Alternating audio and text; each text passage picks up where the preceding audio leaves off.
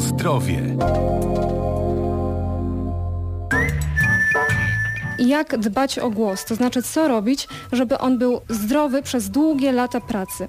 Nawilżać narząd głosu, to znaczy, żeby pić duże ilości wody, szczególnie wody niegazowanej, uprawiać sport, żeby się wysypiać. Okazuje się, że to jest bardzo ważne. Niedobory snu źle wpływają na nasz głos i kiedy się nie wysypiamy, to jest on cichy, niepewny, a kiedy jesteśmy wyspani, to od razu mówimy takim mocniejszym, lepszym głosem, także to też jest bardzo ważne.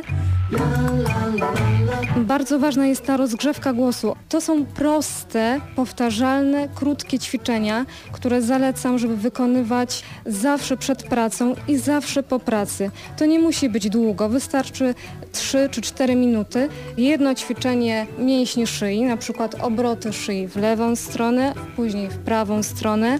Jedno ćwiczenie oddechowe, czyli biorę spokojny wdech przez nos i wypuszczam ustami z ulgą. Jedno ćwiczenie relaksacyjne, na przykład zatykam jedną dziurkę nosa, robię wdech,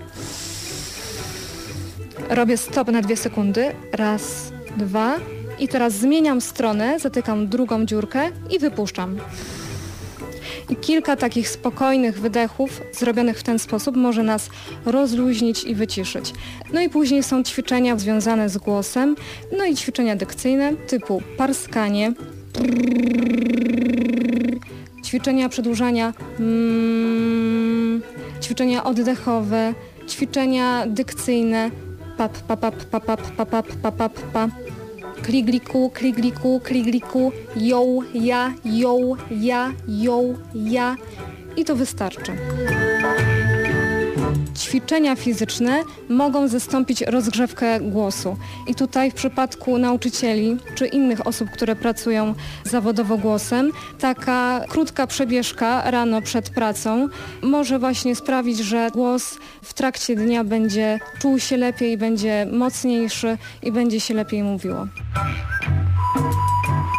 Zwracam też uwagę na to, żeby nie nadużywać głosu, to znaczy, żeby nie mówić długo. To zwykle się zaczyna tak, że głos szybko się męczy, że jest chrypka, uczucie napięcia podczas mówienia, suchość w gardle, pochrząkiwanie, ale ja zachęcam, żeby gdy tylko pojawią się pierwsze symptomy, to żeby zwrócić na nie uwagę i albo zgłosić się do lekarza foniatry. Lekarz foniatra to jest specjalista, który zajmuje się badaniem i diagnozowaniem chorób krtani i żeby też przejść trening głosu i szczególnie zachęcam do tego osoby, które pracują głosem.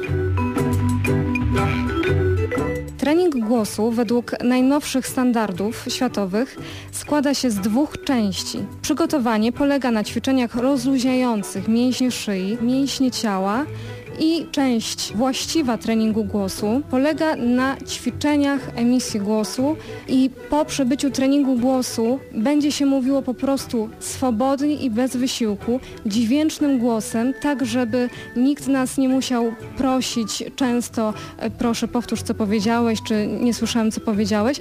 Głos będzie, będzie jak dzwon po prostu.